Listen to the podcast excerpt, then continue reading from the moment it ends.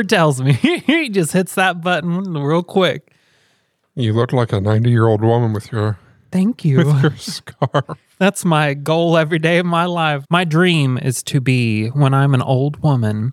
I want to be just like Julia Sugarbaker In a from Designing? Women. Yes, I even Grandma used to get on to me when I was little because I'd suck my cheeks in so I could have Julia's cheekbones. She'd be like, "What are you doing?" I'm like, "I'm Julia Sugarbaker. you quit that." Now, for those who don't know, who is Julia? Julia Sugarbaker is the main character, or at least to me, of the show Designing Women, and she is a Southern belle, and just she's a badass. That's my. I used to look up to her and Dorothy Zbornak when I was a little girl, so you hmm. know. That's the type of heroes I was after. Right. I, don't- I don't know why people didn't know that you were gay, Josh, from a young child. Well, I was thinking about this the other night. It's very interesting because when mom was pregnant for you, they detected at the time if you were a boy or a girl by your heartbeat. yeah. And they told mom that you were a girl because you had a faint heartbeat. Even when I was born, I had a pink room and dresses. Yeah. and- Well, you had to come home from the hospital in girls' clothing Yeah. because that's all mom had because they had gotten all girls' clothes because they thought you were a girl. Even I was a month old my first Halloween and mama cross dressed me. You as well, the picture somewhere. She even put little bows in her hair. Yeah.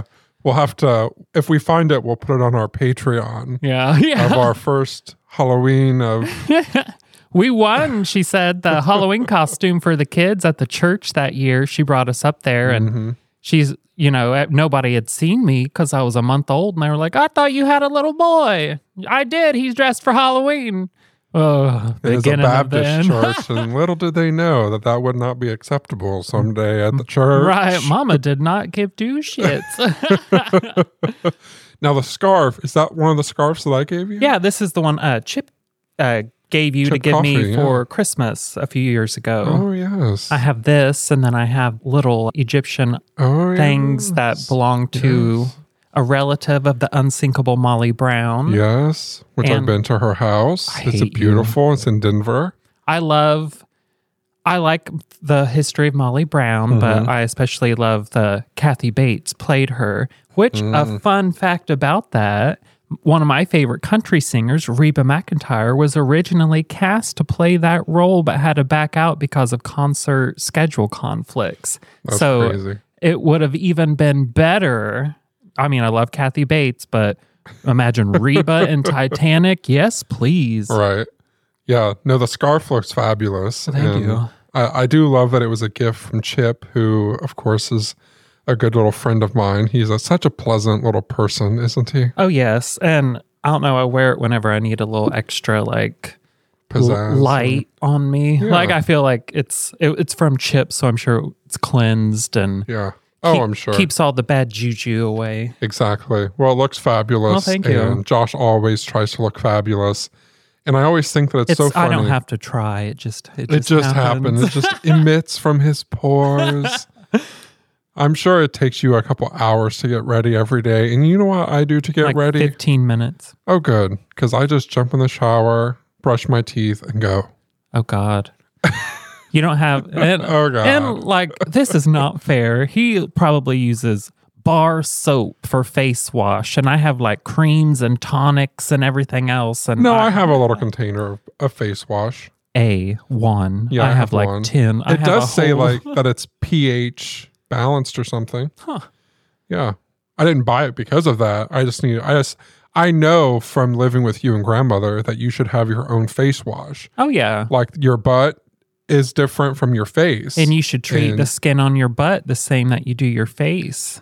Oh well, I learned that today. I didn't So, realize yeah, this. So, so- you should be washing your butt with your face wash. I have two different face washes one for my face that doesn't have any oils or anything in it and then another one for my derriere Mm, and oh i mean i'm not sure Derriere. well just getting into the deep of it i Right. use my hind end for other things and i am also praising Jesus. I am also currently in a man's body, so there's hair in places I don't wish there to be. And sometimes you get irritation from nair.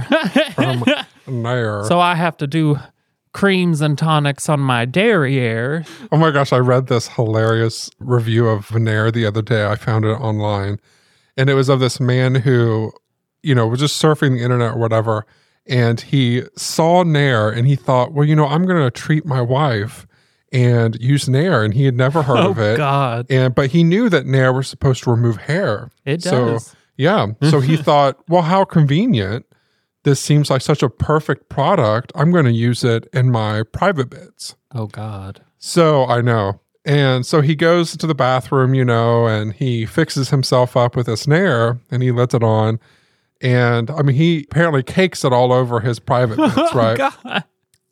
And he describes it as he like lets it set in that suddenly it just starts burning horribly. And he goes to like get it off of himself. And even when he washes it off, it won't stop hurting. Oh yeah. So then he runs into the kitchen, and the first thing he does is he opens the freezer and gets ice cream out and like Oh throws it all over because you know it won't stop burning. Talk about a panic. right. And his wife walks in the room and she's just like dumbstruck at like what kind of possessed what is the he? hell is going on here? No, I'll never forget the one and only time mother ever walked in on me as a teenager. I was naring, and I still don't think she uh. believes me because you know I was sitting on the bed naked, naked as we used to say, and I had nair on my private parts, and I was probably like fourteen, and it was her nair. I just found it in the closet, and it was like the the older style that did burn. And Right. then mom, you know, she didn't knock; she just walks in, which she had teenage boys. She should have had more damn common sense than to just open a teenage boy's door in the middle of the day. But she caught me, and I quickly, you know, I didn't want her to see me naring because, oh, that's feminine. They'll know I'm gay with this Right. lisp. And I quickly put the covers over me. She's instantly thought, oh, God, I just walked in on him. And I'm like, no, I wasn't. I swear I'm naring. I swear. Naring. I just I'm naring. I know. I'll, I don't know if she ever believed me, but I swear I was just naring. Naring.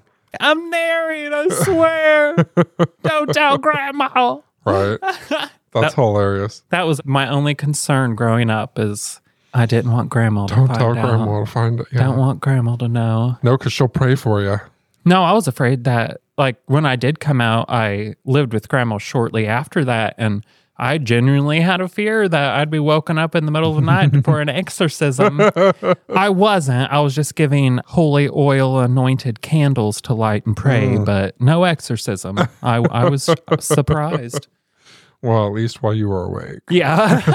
At least while I was conscious. Right. She probably put some holy water outside the That time she gave me a quarter of one of her pain pills when I wasn't feeling good and I slept for two days. I think that's, yeah. Right. Take some of this hot toddy with Right. it. You'll feel okay tomorrow. You'll feel good as rain. Sweat it out. Grandma, I'm 12. I don't think I should be drinking liquor. Right. I remember being at church with grandma once. I think it was at our, we call him Uncle Johnny, but really he's our like great, great, uh, He was our grandfather's uncle, but they were the yeah. same age. So like great, great Uncle Johnny or something. And we were at church with him, and this has been several years ago, of course. And grandma, I think I started coughing or something. I don't remember. I don't know. I had a headache. And grandma like got in her purse and, you know, like just fidgeting around without trying to like actually like, you know, see, like look into her purse. And she gave me a, a medicine of some kind. And I think she thought that was Tylenol or ibuprofen. And after she handed it to me, you know, I just like took it and she gave me her water because grandma always had water on oh, her yeah. of like her refilling the same water bottle. Like it wasn't new water. She was always just refilling water. if you got a bottle of water out of grandma's fridge, it wasn't fresh. It was filled up in the sink and they had well water Yeah. too. So it'd be a little brown yeah. sometimes. yeah, very very well water. But anyway, so she gave me this pill. I took it, and then a couple minutes later, she got to thinking. She looks over. She goes, "Did you take that pill I gave you?" And I was like, "Yeah." And she's Why like, wouldn't I, Grandma? Right? I why wouldn't I? I? I believed you. and she's just like, "Okay." And she looked in her purse and she goes, See you tomorrow. Yeah, she's like, You took that, didn't you? And I was like, Yeah. She goes, All right. she didn't tell me anything. It's probably a nerve pill or something. Probably blood pressure pill Grandma, or something. funny. Yeah. And I just, I just like, Well, that was weird. And then I just got to thinking, you know, on the drive home, I just thought, "Oh, Am I going to pass out or am I not going to know what's going to happen? You know, because she just, asked me twice, "Did you take that pill?" Yeah, well, she's probably it. hankering because she was addicted to nerve pills for, Well, I mean, the majority of our life. I mean, not like she wasn't, you know, getting them in the back alley. They were prescribed to her. Her doctor just, he was, should have retired long before he Right. did and just kept prescribing her the same nerve pill for 30 Right. something years when Right. she didn't need it. right. So she's probably like, "Where's my damn nerve pill? I can't make it out. You know, finish church without it. Right. Damn it, the kid Well, got I it." well, I think she was more of like thought that she gave me Tylenol and then realized that she probably gave me a nerve pill. You know, like, oh, did I just give him something that I didn't mean to give him? Well, know. at least he'll be calm for the rest of the day. you? Right. the rest of the day seemed a little foggy. I don't. I don't. I don't. I don't know. No wonder we were such calm kids. We were being nerve pilled. Here, know. eat this dinner. You guys will sleep real good. Right. Well, we're 10 minutes into the conversation. We haven't even started our topic, which reminds me of that bad review we got that one No, time. I know. Why don't these people just start drinking coffee so they can get just onto the topic? I finished topic? my. I know. See how they are. Listen, it's Monday. We haven't seen each other all, all weekend. weekend. We have to catch up with each other. If you don't like it, just don't listen. Right. Fast forward, people. God, Right. you have everything. a you have a button on your phone. Hit that little 10 second skip till Yeah, you get you to the story. right. Well, Josh, why don't I start my topic this time? and you have a topic this time. I we do have a topic. Yeah, we didn't time. get to it last time because Kimberly joined us and we talked about Amber, so we didn't get to my topic. So we're going to get to my topic this time. Awesome. So, you know, I just returned back from Europe, and the very first thing I thought of when I got into England, which is so funny, is how so many people died there when the world's worst plague hit. Oh, yeah. the first one. yeah. And I thought, oh man, I don't know why, but as the plane was landing, I was like, oh yeah, this is like where the plague all happened, you know, because I just thought about that. And then as I got to my hotel room, I started looking more into like the plague. And so I wanted to talk uh, just a little bit about the plague. And that's not going to be the plague in Europe is not going to be my topic today though. Okay. So, specifically, the plague is, of course, an infectious disease caused by the bacteria. The bubonic plague. Yes. Okay. Caused by the bacteria, you're going to have to go with me on this. Yersinia pestis. Bless him, Lord. Yeah, we're gonna we're gonna go with that. That's probably what it's called. It may not be what it's called. that may not be how it's pronounced, but we're gonna go with that. So there are actually three types of manifestations of the plague. The bubonic plague, which most of us know about. So that happens if a flea is infected with the bubonic plague, and that flea bites a human. The plague causing bacteria will then be passed into tissue into that human.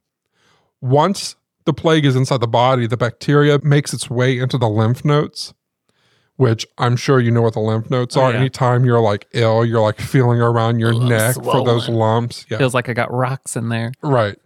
Well, once there, the lymph nodes will swell and they form these very characteristic big bulbs. Boobles. Yeah, and that's why they call it that. And that's what the plague is known for. They get huge and they get so overwhelmed that they'll bust open. Mm, How mm, mm. lovely. We doing lunch after this? Yeah, we are going to eat lunch. Let's get some yogurt or something. Biscuits and gravy. Yeah, there we go. Yes. So the second type of plague is the septismic plague. And that's when your lymph nodes will drain into your bloodstream. The bacteria can enter the blood and then travel. Mm. Oh, it sounds very, Ugh. very great, doesn't it? The bacteria can cause blood clots to the point of tissue death, and then that will cause a lack of circulation. If you've ever seen photos of black body parts, this is what causes that. Necrotizing fleshyitis. Probably. I have no idea. But That's the biggest word I know that I can say the fastest. very weird that you know that and then you're just spilling that out there. But if you've ever seen like photos of plague victims and like you'll see like parts of their limbs like completely black, this Mhm. is Ooh, the second type of plague. ooh, bless 'em. This will then deplete the body's clotting ability, so it can no longer control bleeding. And that's usually fatal. Right. A little sn- cut, one little cut, and oh, Yep. now. Yep, you no longer can clot. Ugh. So the Sorry, I third pictured their black fingers. The third type of plague is the pneumotic plague. It's when the infection is in the lungs and it spreads through coughing. So, again, for the other two types, you know, you have the bubonic plague, which is spread through fleas. Which traveled on rats. Yeah. Then you have this type, which is spread through coughing because it's in your lungs. Initially, you can't tell this type from any other type of respiratory illness. Coronavirus. right? Until the plague signs show up in the later stages. So, you know, when you have your lymph nodes swell up. Once it's already been spread to countless people. Right, exactly. It's very rapid and mortality is almost 100%. From the time you get it until death, it's about one to six days. So, when someone gets the plague, you'll have flu like symptoms. Once you get infected, you have a 30 to 90% chance of dying, and that's typically within the first 10 days. Ooh. Yeah, it's not pretty, of course. The most common way it's spread is, of course, fleas that are getting carried around on rats. However, those fleas will get carried around on smaller animals as well, Right. including rabbits I mean, every and they were. cats.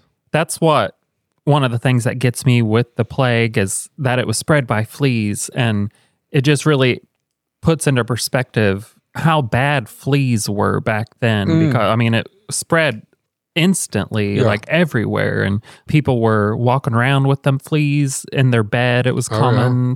They wore wigs because fleas were so bad. Right. So, ugh. So, a lot of people know about the plague because, of course, the Black Death from the Middle Ages. But did you also know that there were two other times the plague appeared in history? I do, but I study history. So there was, of course, the plague of Justinian, which started in the Eastern Roman Empire, which was in Egypt, between 541 and 549 AD. This is the first recorded major outbreak of the plague. It spread in the entire Mediterranean basin, Europe, and the Near East. It crippled the Sasanian Empire, the Byzantine Empire, and especially Constantinople. The name comes from the Byzantine Empire Justinian I, who contracted the disease but recovered. And I read that he actually recovered, you know, of course, because anytime you are a royalty and you have a lot of money, of course, like everyone is going to give you the best type of treatment. right. So he had, and he received all the types of special treatment and he ended up recovering. So he was a lucky person. One of the few. Yeah. So in that capital city, one fifth of the population died from the plague. It's believed it spread so quickly from rats on ships going from city to city. But of course, back then they had no idea that it was being spread through rats Right. and then on fleas. They thought it was the, the devil or, you know, Oh, yeah. anything but logic. Right. the first city it was noticed in was a port city in Egypt, and it spread to Constantinople, it's believed, from a grain ship arriving from Egypt. At its peak, 5,000 people were dying in Constantinople. The city ran out of room to bury the dead, often leaving bodies stacked in the open, and the city smelling like death. Ooh. I know, how lovely. Ugh. We're just getting on a great topic I know it. Similar to my topic today. Perfect. Ain't going to be a happy episode. If you're in a high, great mood today, welcome to Mystery. right. Forget all of that. right. So it's estimated that at least 25 million people died during this plague. It's thought that one fourth of the population of the Eastern Mediterranean died. The second pandemic in the late Middle Ages is when the Black Death started. And that's, of course, this is the one that everyone knows about. hmm It started in Central Asia, spreading to Asia and then to Sicily. From there, it's traced into Italy and France. Ships then carried it into England. One large port in England, Southampton, I was at during my time there. Okay. It's believed by some that it could have been one of the first entry points of the plague into England. Ooh. Yeah. Estimates of death are between 75 to 200 million people. It is the most fatal pandemic in recorded history. Half of the population of Europe died, as well as one third of the population of the Middle East. The most recent and third time the plague appeared is in the late 1800s. In 1894, in the southwest area of China, the plague started ravaging the area. In the city of Canton, the disease had killed 80,000 people within six months. Water traffic from Canton to nearby Hong Kong brought the plague there, leading to the death of 20,000 people with a fatality rate of more than 93%. And then from ship, it arrived to the port of San Francisco. They gonna blame it on the gays. Not quite, but Not yet. something something to, to do with this. So it was the summer of 1899. A steamship called the SS Australia arrived in San Francisco. It had two cases of plague on board. When they got near the city, they were made to quarantine on Angel Island. When the boat was searched, those two people were missing. The bodies were later found in the bay. An autopsy showed that they contained the plague bacteria. The plague didn't seem to appear after that until nine months later, when a deceased man was discovered to have it. Now, all the way up until this time, people thought the plague was infecting one another through food or open wounds. No one knew that the plague was being spread through a bacteria, through fleas being carried on rats. However, in 1894, six years before the plague hit San Francisco, a researcher did identify this and he published his findings. But San Francisco had a few things going against it. Before the plague hits the city, cuts were made, and a huge cut had been made to the city's health works. And the governor was shady as shit. no. Yes. Governor's are always so trustworthy. He was someone that was mostly focused on how things would impact his reelection and didn't seem to make decisions that were better for the residents of his state. Now, anti American Chinese feelings were strong in the city. And before I go into that, I want to add a little bit more to it. So, before this date happened, of course, we're talking about the 1899 Good year. yeah, the summer of 1899. In 1882, the Chinese Exclusion Act went into effect. Do you know what that is? Um, I've not heard of that. I know that Chinese are the ones that built the railroads, and we actually had concentration camps here for Asians in America on American soil. Uh, I know that we had concentration camps for Japanese Americans, but that was I don't think they cared. time. They just, you know, any any Oh, yeah, Asian, yeah, they're like, yeah. you get in there. But during the Chinese Exclusion Act, it started in 1882. It was a federal law, and it was the first and only law that prevented all members of a national group from immigrating to the U.S. And it went into effect, as I mentioned, in 1882, and it didn't go out of law until 1943. So for a very long time, that was the case. Jesus. Right. But even in 1943, when the law was taken off the books, That don't mean people gonna wake up not racist. Yeah. well, listen to this. In 1943, they would then only allow 105 people to immigrate to the US from China until 1952. That was when a law was passed basically saying that they can't do that, that they can't just exclude one group of people. okay. So from 1882 to basically 1952, if you were Chinese, you had a hard time getting into the country, if at all. So these people who were in San Francisco already, who were Chinese American people, the anti Chinese feelings at the time were very strong. To give you an idea of why that was the case, a little history lesson very quickly is that a lot of Chinese people had immigrated to the US when gold was found in California. So a lot of Chinese people had immigrated to specifically California during that period of time. Okay. They were, you know, accepted, I wouldn't say accepted very well by the Boring white people. by the boring white people. Yeah. However, as the gold was starting to be diminished and was harder to find, and people grew less happy and had more problems, what always happens in history is people need someone to blame. oh yeah. And the Chinese American immigrants, they were happy to start taking labor being paid very little. So they were taking up jobs that were being paid very little, these labor jobs.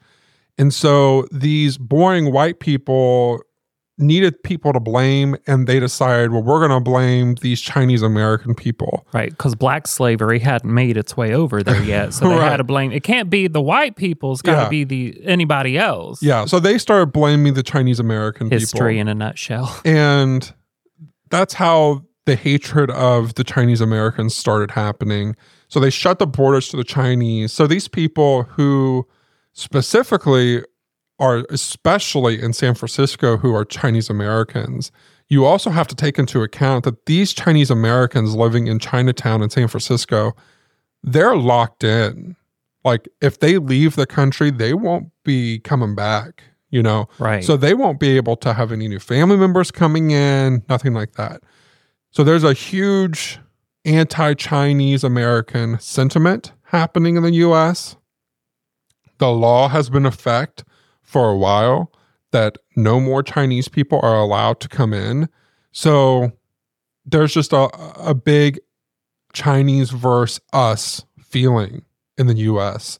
So I still feel like that is around today. I there's mean, a, there's, a, lot, of people who and again, there's it- a lot of blaming yeah, that's what going it, on, it whether it be the, the anti-Chinese American or anti-whatever American. It's always someone else being blamed for Exactly. people's problems. So at this time, again in 1899, the anti-Chinese Americans' feelings were strong in San Francisco, and it didn't help that that first person who died on land nine months after the ship incident was from the Chinese American community. Hmm. So the first step they took was, of course, they're going to quarantine Chinatown. And in my opinion, which of course amounts to nothing, like I'm thinking that these boring white people just looked for any excuse they could to cut out these Chinese people, these Chinese American people from the high civilized white people Um, yes. So- if they could use this as an excuse to exclude, oh yeah, they were going to do it. And I'm think- sure it wasn't a civil, you know, lockdown. Yeah, Yeah. And so the. Chinese Americans that were living in Chinatown object to the quarantine because that's how they felt. They felt like this anti Chinese sentiment has been happening to them for a very long time. they're They- tired of it. Yeah, they have felt excluded. And then now one of their own has died. And then now you're trying to make them excluded even more.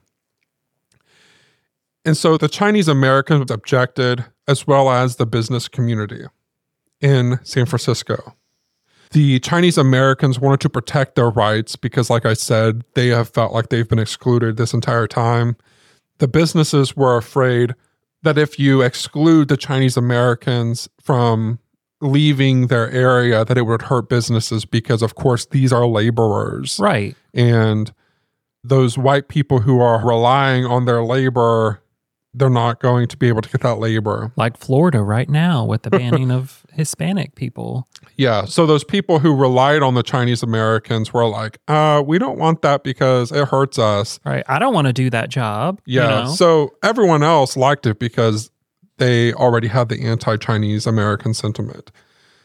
So the governor, the shady man, he agreed. He too didn't want the plague being in the city to hurt his appearance in the state or the country. So the quarantine was lifted shortly after, and instead, health officials ran house to house doing inspections in Chinatown. But people in Chinatown resisted. They were hiding their dead and locking their doors. Again, it was mainly because they didn't trust the people of San Francisco, Understandably. which is, yeah, because of how they were treated. Two more victims did turn up, and the city's Board of Health officially announced that the plague was present in their city. And just from what I know of Asian culture, I bet they were a lot cleaner than the white people around them were. They probably didn't want their dirty shoes. And I just feel like that would be the word. Hey, these people might have the plague. Let's go into every single one of their houses and spread it even more. Chinatown in San Francisco was So crowded. overpopulated and a poor community. Okay. So there were a lot of rats. That was the reason the plague entered the area. In a large city, it's hard not, you know. yeah. And so I, I'm not saying that the place was dirty, but because of where it was in the city and it being so populated, and these people were so, it was the poor side. You know, these people were laborers and not being paid well for what they were doing. So they just didn't have a lot of money to live well and they were overcrowded. So I think my mentality comes from grandma t- telling us when we were younger, you know, our, uh, her family, you know, they had dirt floors growing up, but they still swept it and the house was clean. You Yeah. know, it don't matter if you have a dirt floor, you keep your place clean. Sure. So the governor was furious when they announced that the plague was in the city, and he refused to believe that that was true. Which, you know, how ideal because if you don't want there to be the plague in the city, if just refuse to believe the truth. Oh, yeah. You know, and this how- sounds how so ide- familiar. I know, doesn't it? So he made every effort to not only not help with the anti plague effort, but also to hurt it. The city had to go to the county surgeon general for help, who got permission from President McKinley to pass anti plague regulations. Meanwhile, the governor was telling everyone that the health department doctors were running wild in San Francisco. He then blamed the media for making it all up for sales. Wait, is right. We're in 1899. history so- does repeat itself. Right. Anything to make him look better, really, and to point the finger away from him. By this point, states were stopping their trade with California because of the outbreak, which I don't blame those states. Like, if the governor, the person who's ahead of the state, is not taking it seriously and not doing anything about it, it's of course going to be worse Right. and other states are not going to trust like how they're reacting and they're not like they're not they can't figure it out we're not going to mess with it Mm-mm. like that's how i would react to They're it. acting a fool. I ain't Yeah. going over. Th- like the city can't agree with the state they're not unified we're not dealing with it so the city tried to form commissions and boards because of course they're on their own to help with the plague. But the governor fought them and would disband them. Or he would go through processes to underfund or reform them. One doctor who was working hard to solve the problem was fired and replaced. Finally, a new guy comes in and he really wanted to get to the bottom of it all. He goes to Chinatown and sees the conditions that most of the people are living in, and he notices that there's a very bad rat problem. Through trial and error, he finally links that, hey, these rats seem to have something to do with the spread of this thing. So he set up a system to try to get rid of them, even making it where the city would pay people to kill rats and turn them in. This eventually led to the cases slowing down. And in 1903, a new governor took office, and he vows to help the Board of Health in every way that the former governor would not. so that governor did all that to get reelected and then wasn't reelected. Yes, because I think by that point in time, like the state in San Francisco is like, dude, do like, your job. You're you're supposed to be with us, not against us. And I think everyone started realizing that he's just all in for himself. And Oh. so this new guy was like, "Hey, I'm going to run my campaign based on I'm going to help everyone and do what the governor's supposed to do. Will you guys vote for me?" And everyone's like, "Yeah, I'd love to do that. That sounds great. I'd Oh. love a governor to help." Maybe Florida will come to their senses and do the same damn thing. right. So on February 29th, 1904, a woman in the town of Concord died, and she was the last victim for a while of the plague. There were 122 documented deaths in the city, And of course, it's kind of hard to know how many actual deaths there were because not only was the governor fighting off all the efforts of there actually being, uh, you know, a Pandemic. yeah, of there actually being a group that was working on it, but also the Chinese Americans were not trusting the people who were trying to do work on this, you know, because of the whole anti-Chinese. Rightfully American so. sentiment. I wouldn't Yeah. either. So in 1906, the great earthquake devastated San Francisco. And the ruin of the city's buildings not only made people homeless, but the rats were forced out of their homes as well. Over the next two years, people lived in refugee camps, which were infested with rats Ugh. and fleas. Mm. In 1907, cases of the plague started to be reported. My first thought is, ooh, I imagine the smell. I try not to. I'm like making Oh, yeah. myself nauseous, like, oh, But this time, the city and state fought hard to stop it. They offered a big bounty on rats and offered rat catching campaigns again.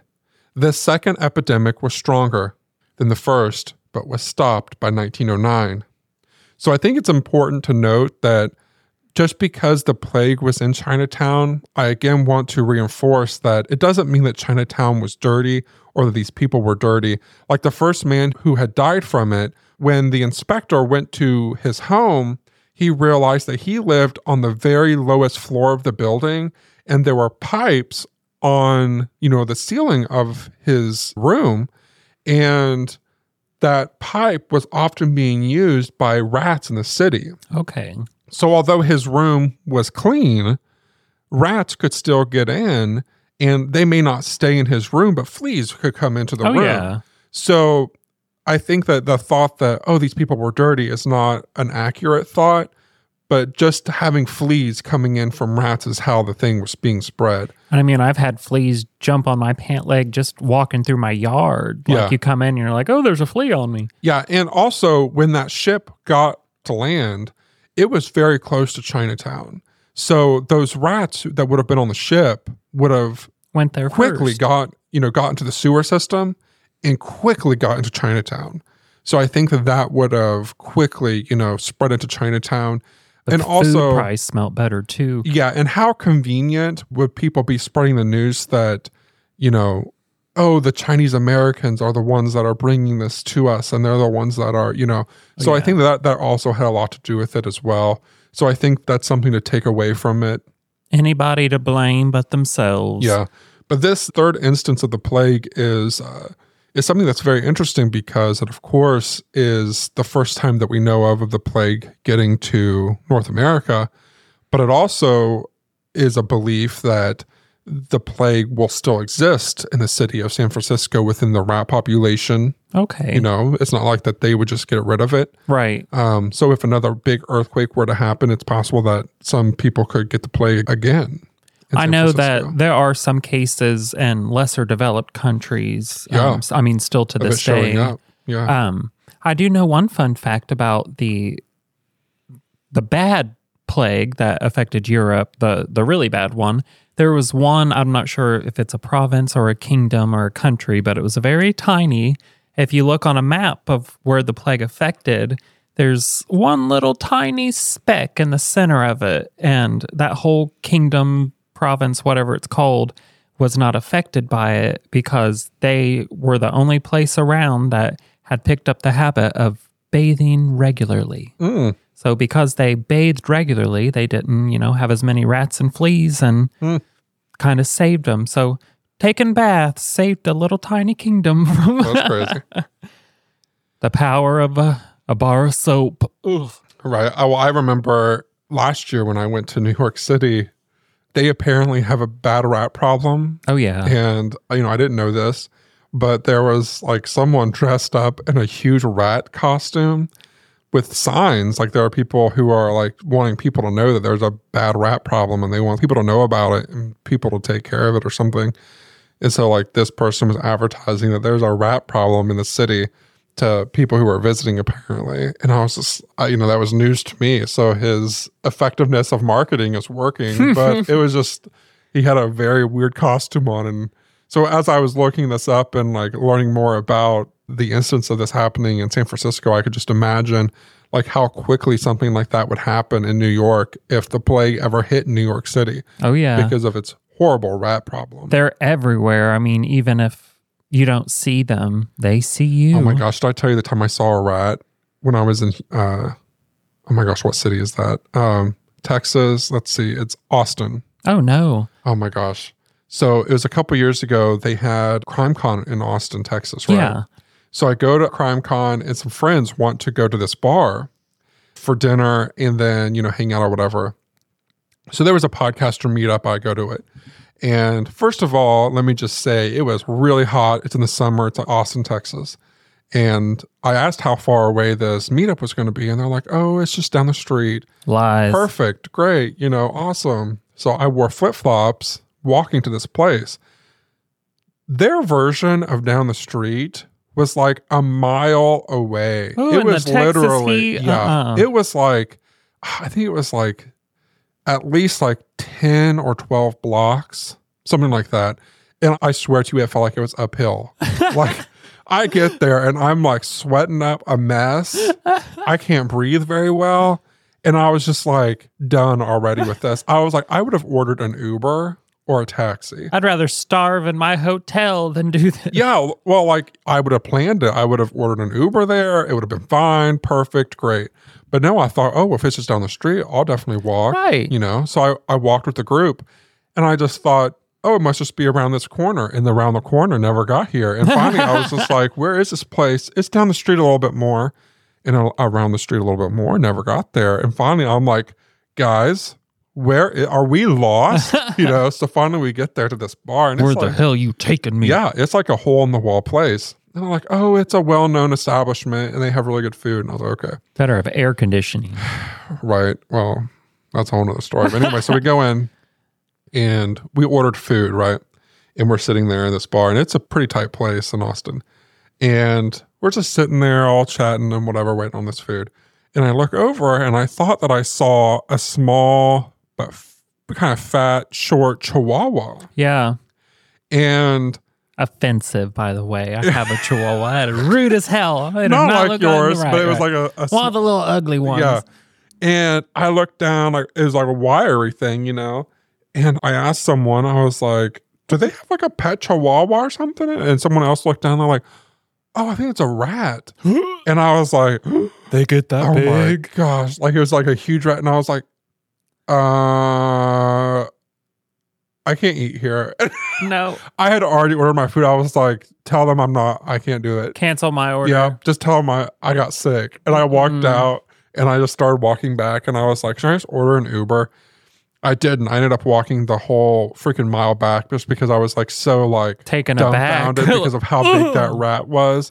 And I thought that rat must just be like living there eating like leftovers or something, Ooh. taking over the place. It probably owns the bar. Having babies every Oh, it was huge though. Like it was just uh anyway, so that was my experience with a rat in Austin.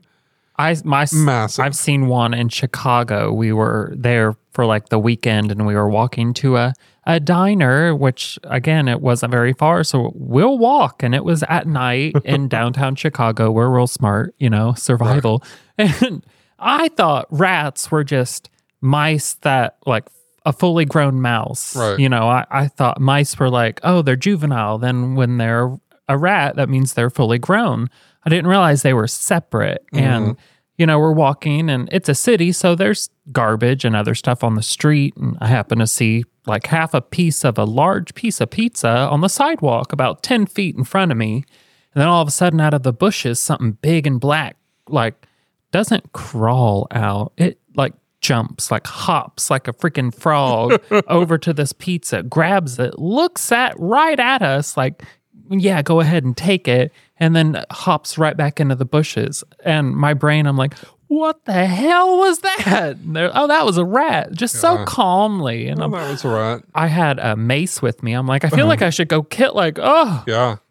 and uh, I just, I don't know if I could live in a big city. Like they get so accustomed to the big old giant rats, Mm. And. I'm like, oh no! Yeah. No, I can't do it. We walking around with a shovel. Uh-huh. No. Come at me! No. Even coming back from the diner, we had leftovers, and I made my friend's husband carry the leftovers because I'm like, nope, a rat's going to smell that and just come and carry me off. I am not doing it. Uh uh Yeah, I don't blame you. Well, my story is bloody as well, but Oh, only no rats with No this rats, one. no I called it bloody ale. Bloody ale. I watched Harry Potter. My mystery is about, to me, one of the most fascinating women in history. As I mean, basically all women are fascinating to me. If you haven't, if you haven't learned, I like women's history more than I do men's. I first learned about her when my friend Casey and I watched a movie loosely based on her in high school called Stay Alive. It is a movie about a video game that Elizabeth Bathory's spirit has possessed, and if you die in the game, you die that way in real life. I know she played the villain in the movie, but my little gay ass was obsessed with her. I did not know at the time that she was a real person, but the bathing in blood thing, I was accustomed to. I mean, how many times did we hear growing up, I'm bathed in his blood? Right. often. Are you washed in the blood and the soul cleansing blood of the Lamb was a song we often sang growing up. In Elizabeth's case, the lambs were virgin girls. Allegedly. I use allegedly a few times in this. How many times have you said that you were a virgin on Grindr, Josh? yeah, right. They wouldn't believe. I'm a virgin. I had one guy say uh, that my eyes looked real innocent, so that means that I must not be. And I'm like, oh, you, you're right, sir. I mean, you know, I'm like, mm, you, g- you got it. I was des- desensitized to the concept of bathing in blood. Even the house we grew up in, Grandma told me you never have to be scared because the house was washed in the blood. Well, for a very literal child, I will say I spent way too much time searching for a bloody smear on the walls of her house. Never found one, I just assumed it was under the siding. What I find mysterious about Elizabeth Bathory is that almost everyone knows about her and what she did. But how much of it is true? She was a powerful and influential woman, and we all know history is rarely kind to them. right. Was she a vain and bloodthirsty human vampire, or were they all lies created by men to take away her power and money for their own agendas? Let's take the mask off of her and look closely at the wrinkles in her story. Hmm. I love, sorry, I, I wrote that and cracked myself up. I love tying stuff together. I'm sure you laughed for a good 10 minutes. I did. I did. my mom's probably listening to me in my room, like, what the hell is his problem? She lives with me. I don't live with my mother. She's ill. Her surname, Bathory, translates to good hero, which is funny since she's literally known for killing young women and bathing in their blood to preserve her own beauty. Still not judging, I currently use about five tonics and creams, and one has snail secretions in it to fight my aging skin. and Shane uses one product. One.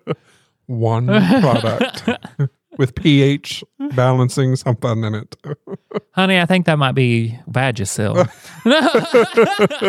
Elizabeth was born in 1560 and lived in Hungary, where her family was basically the head honchos. They were predominantly Protestant and they ran Transylvania. Her uncle was even the king of Poland. Let's say Mrs. Bathory wasn't hurting for money. Her family had so much, in fact, that they often lent money out to other families of nobility as well as royals.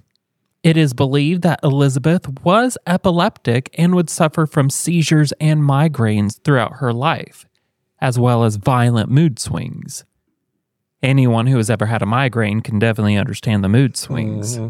But back then, they had no idea what it was, so it was kept secret because, uh, you know, it can't get out that a noble woman. Uh, they probably thought, you know, oh, she's being possessed by demons or devils or God knows what. Right. Jesus. In 1557, she married a warrior Count Nadasdy, who is known as Hungary's Black Hero. He was a member of another powerful Hungarian family, and they moved to Castle Castis. It is believed that they had a marriage of duty, but eventually led to love. To further show how powerful her family was, even after she was married, she kept her last name instead of taking her husband's. If you study history like I do, you'll know how rare that is.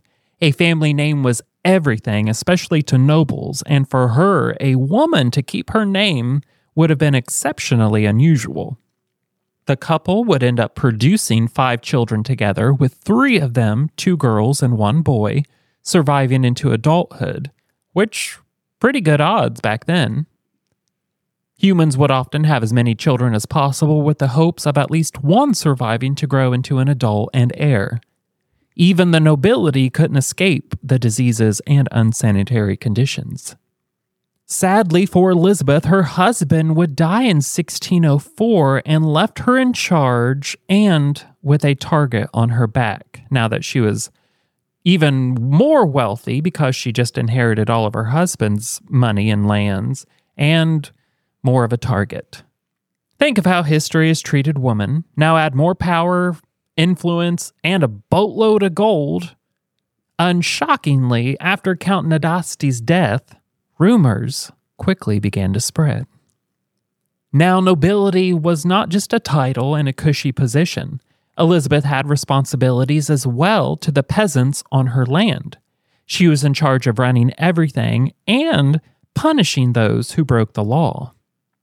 That I did not realize. I knew you hear like of nobles, I just thought, oh, they sit around and enjoy their money, but they were in charge of whatever land that they owned. Mm-hmm. Everybody that lived on their land, they were in charge of. Right.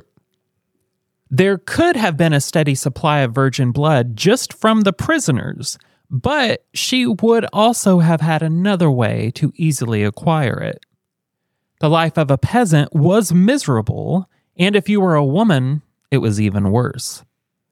They were basically property that had to be married off as soon as possible. The lucky ones would be called on to be handmaids to noble families which still doesn't sound good to me, but that sure beats pushing out babies in the mud. the girls' families would know that they would never see their daughters again, but would believe that they were safe and living it up as top tier peasants in a castle with things like food and heat. How nice. Oh, yeah. How convenient. Lush, lush life.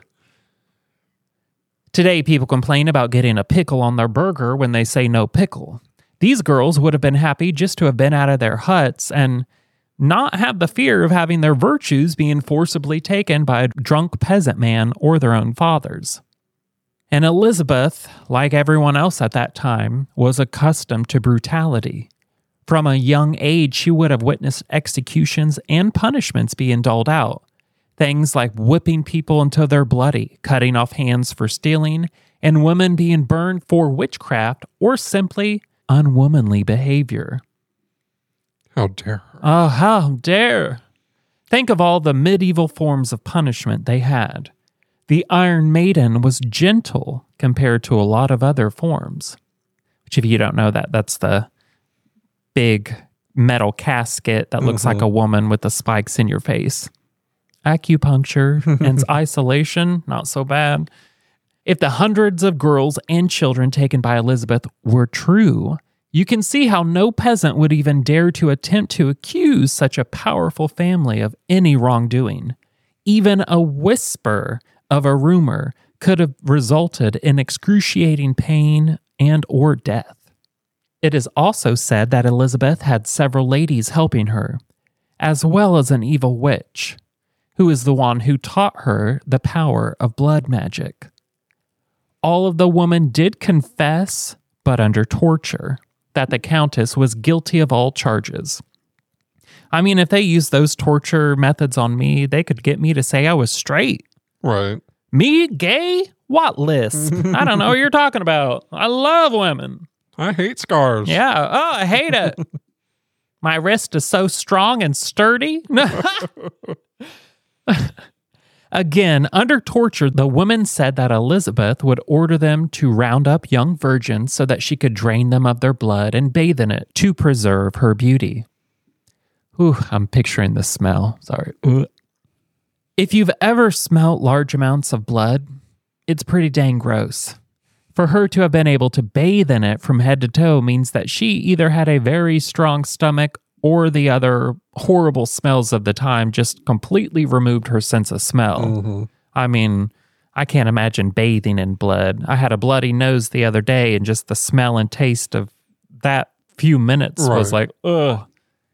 It would not be until 1604 that Elizabeth would become more reckless with her harvesting. For it was then that she began acquiring girls from other noble families.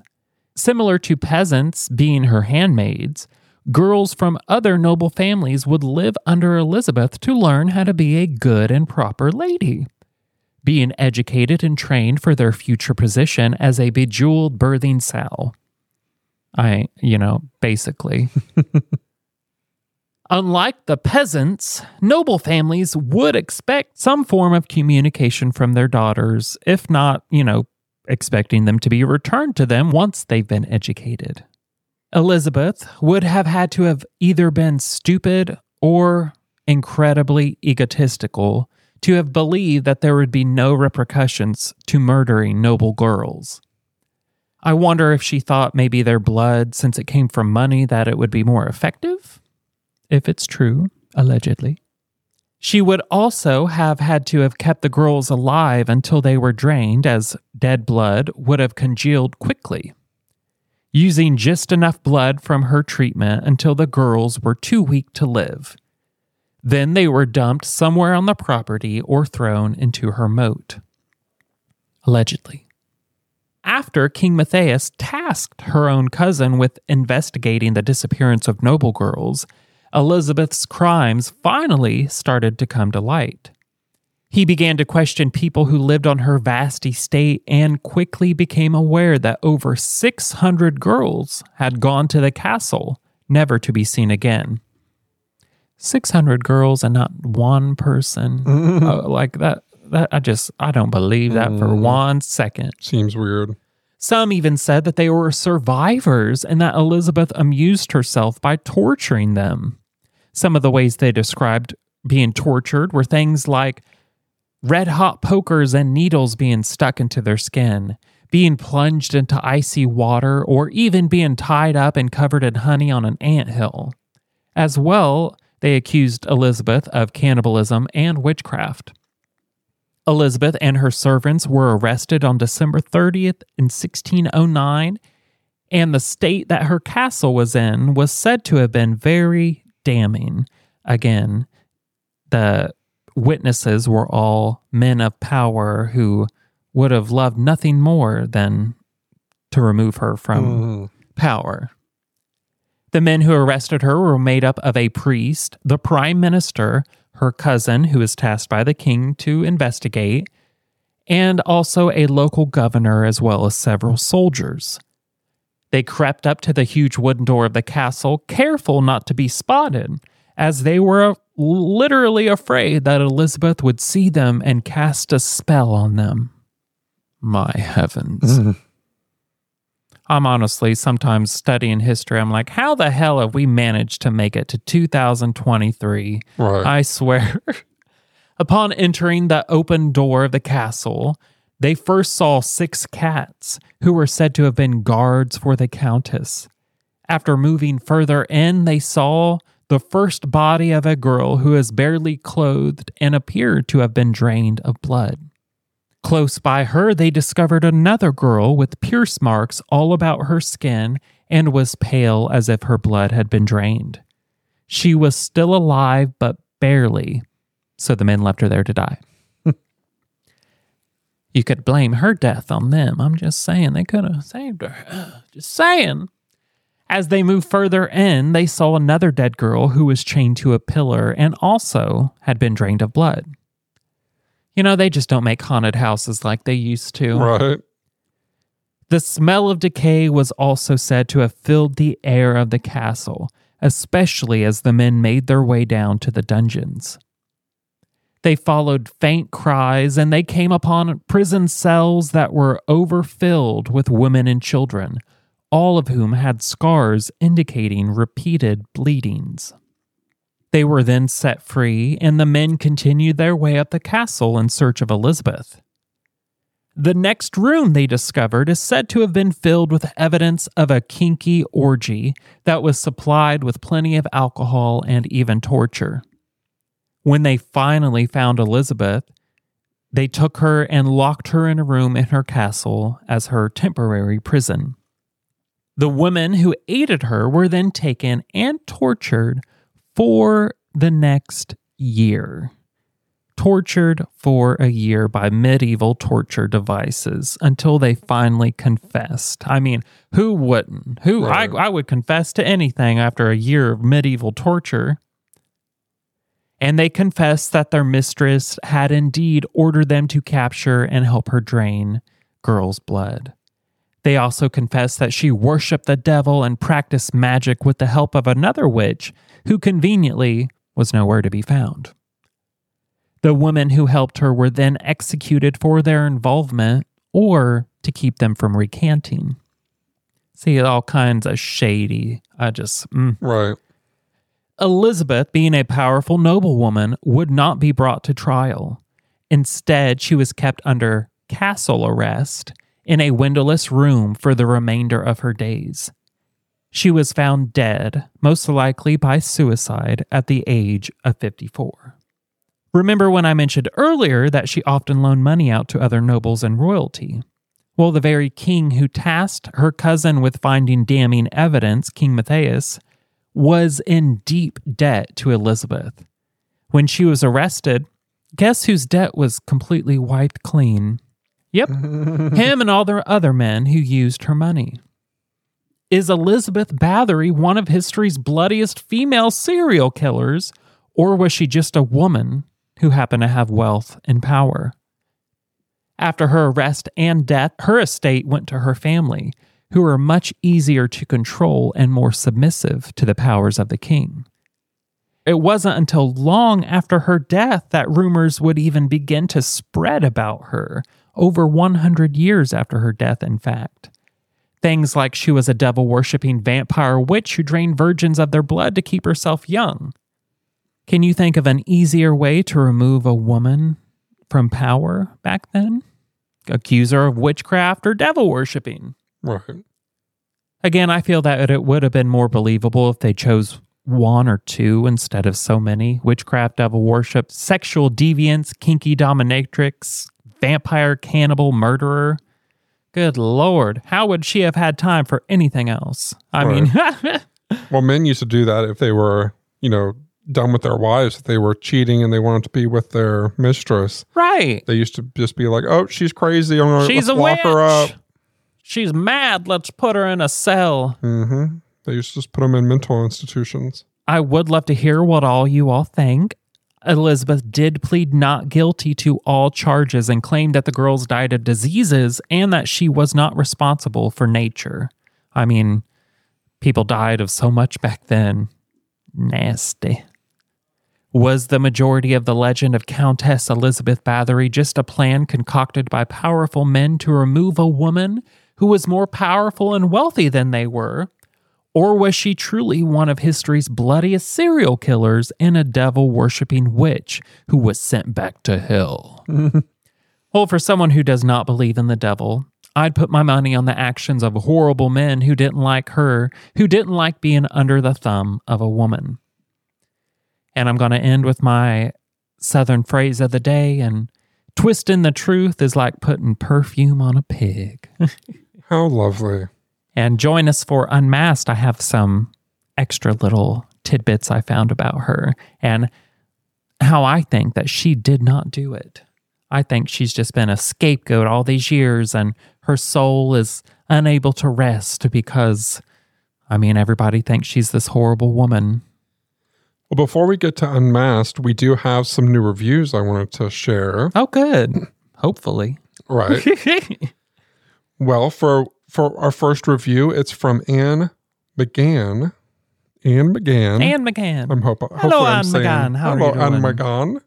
So five stars, titled "You brothers are the best part of my day." How Aw. lovely, Anne. I loved today's podcast and really every podcast you have done. The stories are so interesting, and your take on them is really entertaining.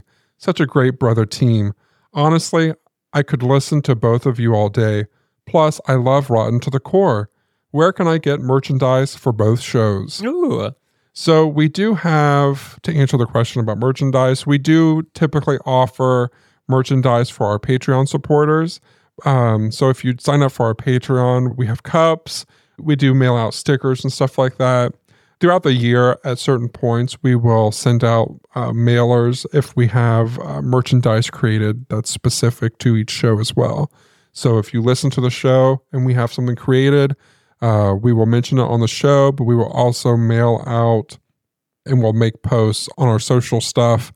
And we will also let our Patreon supporters know, like if we have shirts or if Josh makes something for something, you know. I've got like that. ideas. I just haven't made it yet. haven't had it sent out to be made yet. Right. So thank you for your review. we do have those cups too, still. Yeah, we do have a lot of Mystery Inc cups, Tumblers. tumblers. Yes. So if you are a Patreon supporter or if you'd like one and you're not a Patreon supporter, you can just email us and let us know and we will hook you up with one of our tumblers. So we have another five star review. This one, their title name was ELS. So Els, ELS, maybe it's their initials. I don't know. Els. So five stars, love it. I'd love to just hear a podcast with just the banter between you. See? Per- bad review person before. People Right. like our banter. But the topics are intriguing as well. Thanks for making me smile. Our pleasure. Yes, thank you, ELS. We appreciate you. that is one of my favorite things about this podcast is that I feel that my relationship with you is one of the things I hold the most dear to me. Oh, yeah. And I love that we can take our relationship and use it to make other people happy. Yeah. Great point. And the last review that I will share for this episode is from Anners 33 OMG Pop. Oh, me neat. I love that name already. OMG yes, and pop. OMG Pop. So five stars, great find.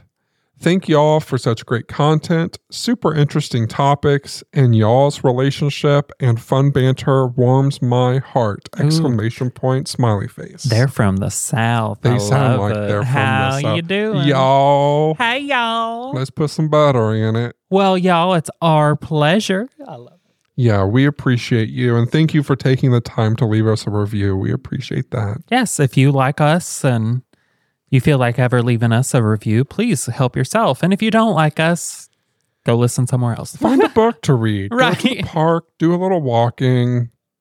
You Pray, know, pray to Jesus. find someone to pray to or something. Do do something.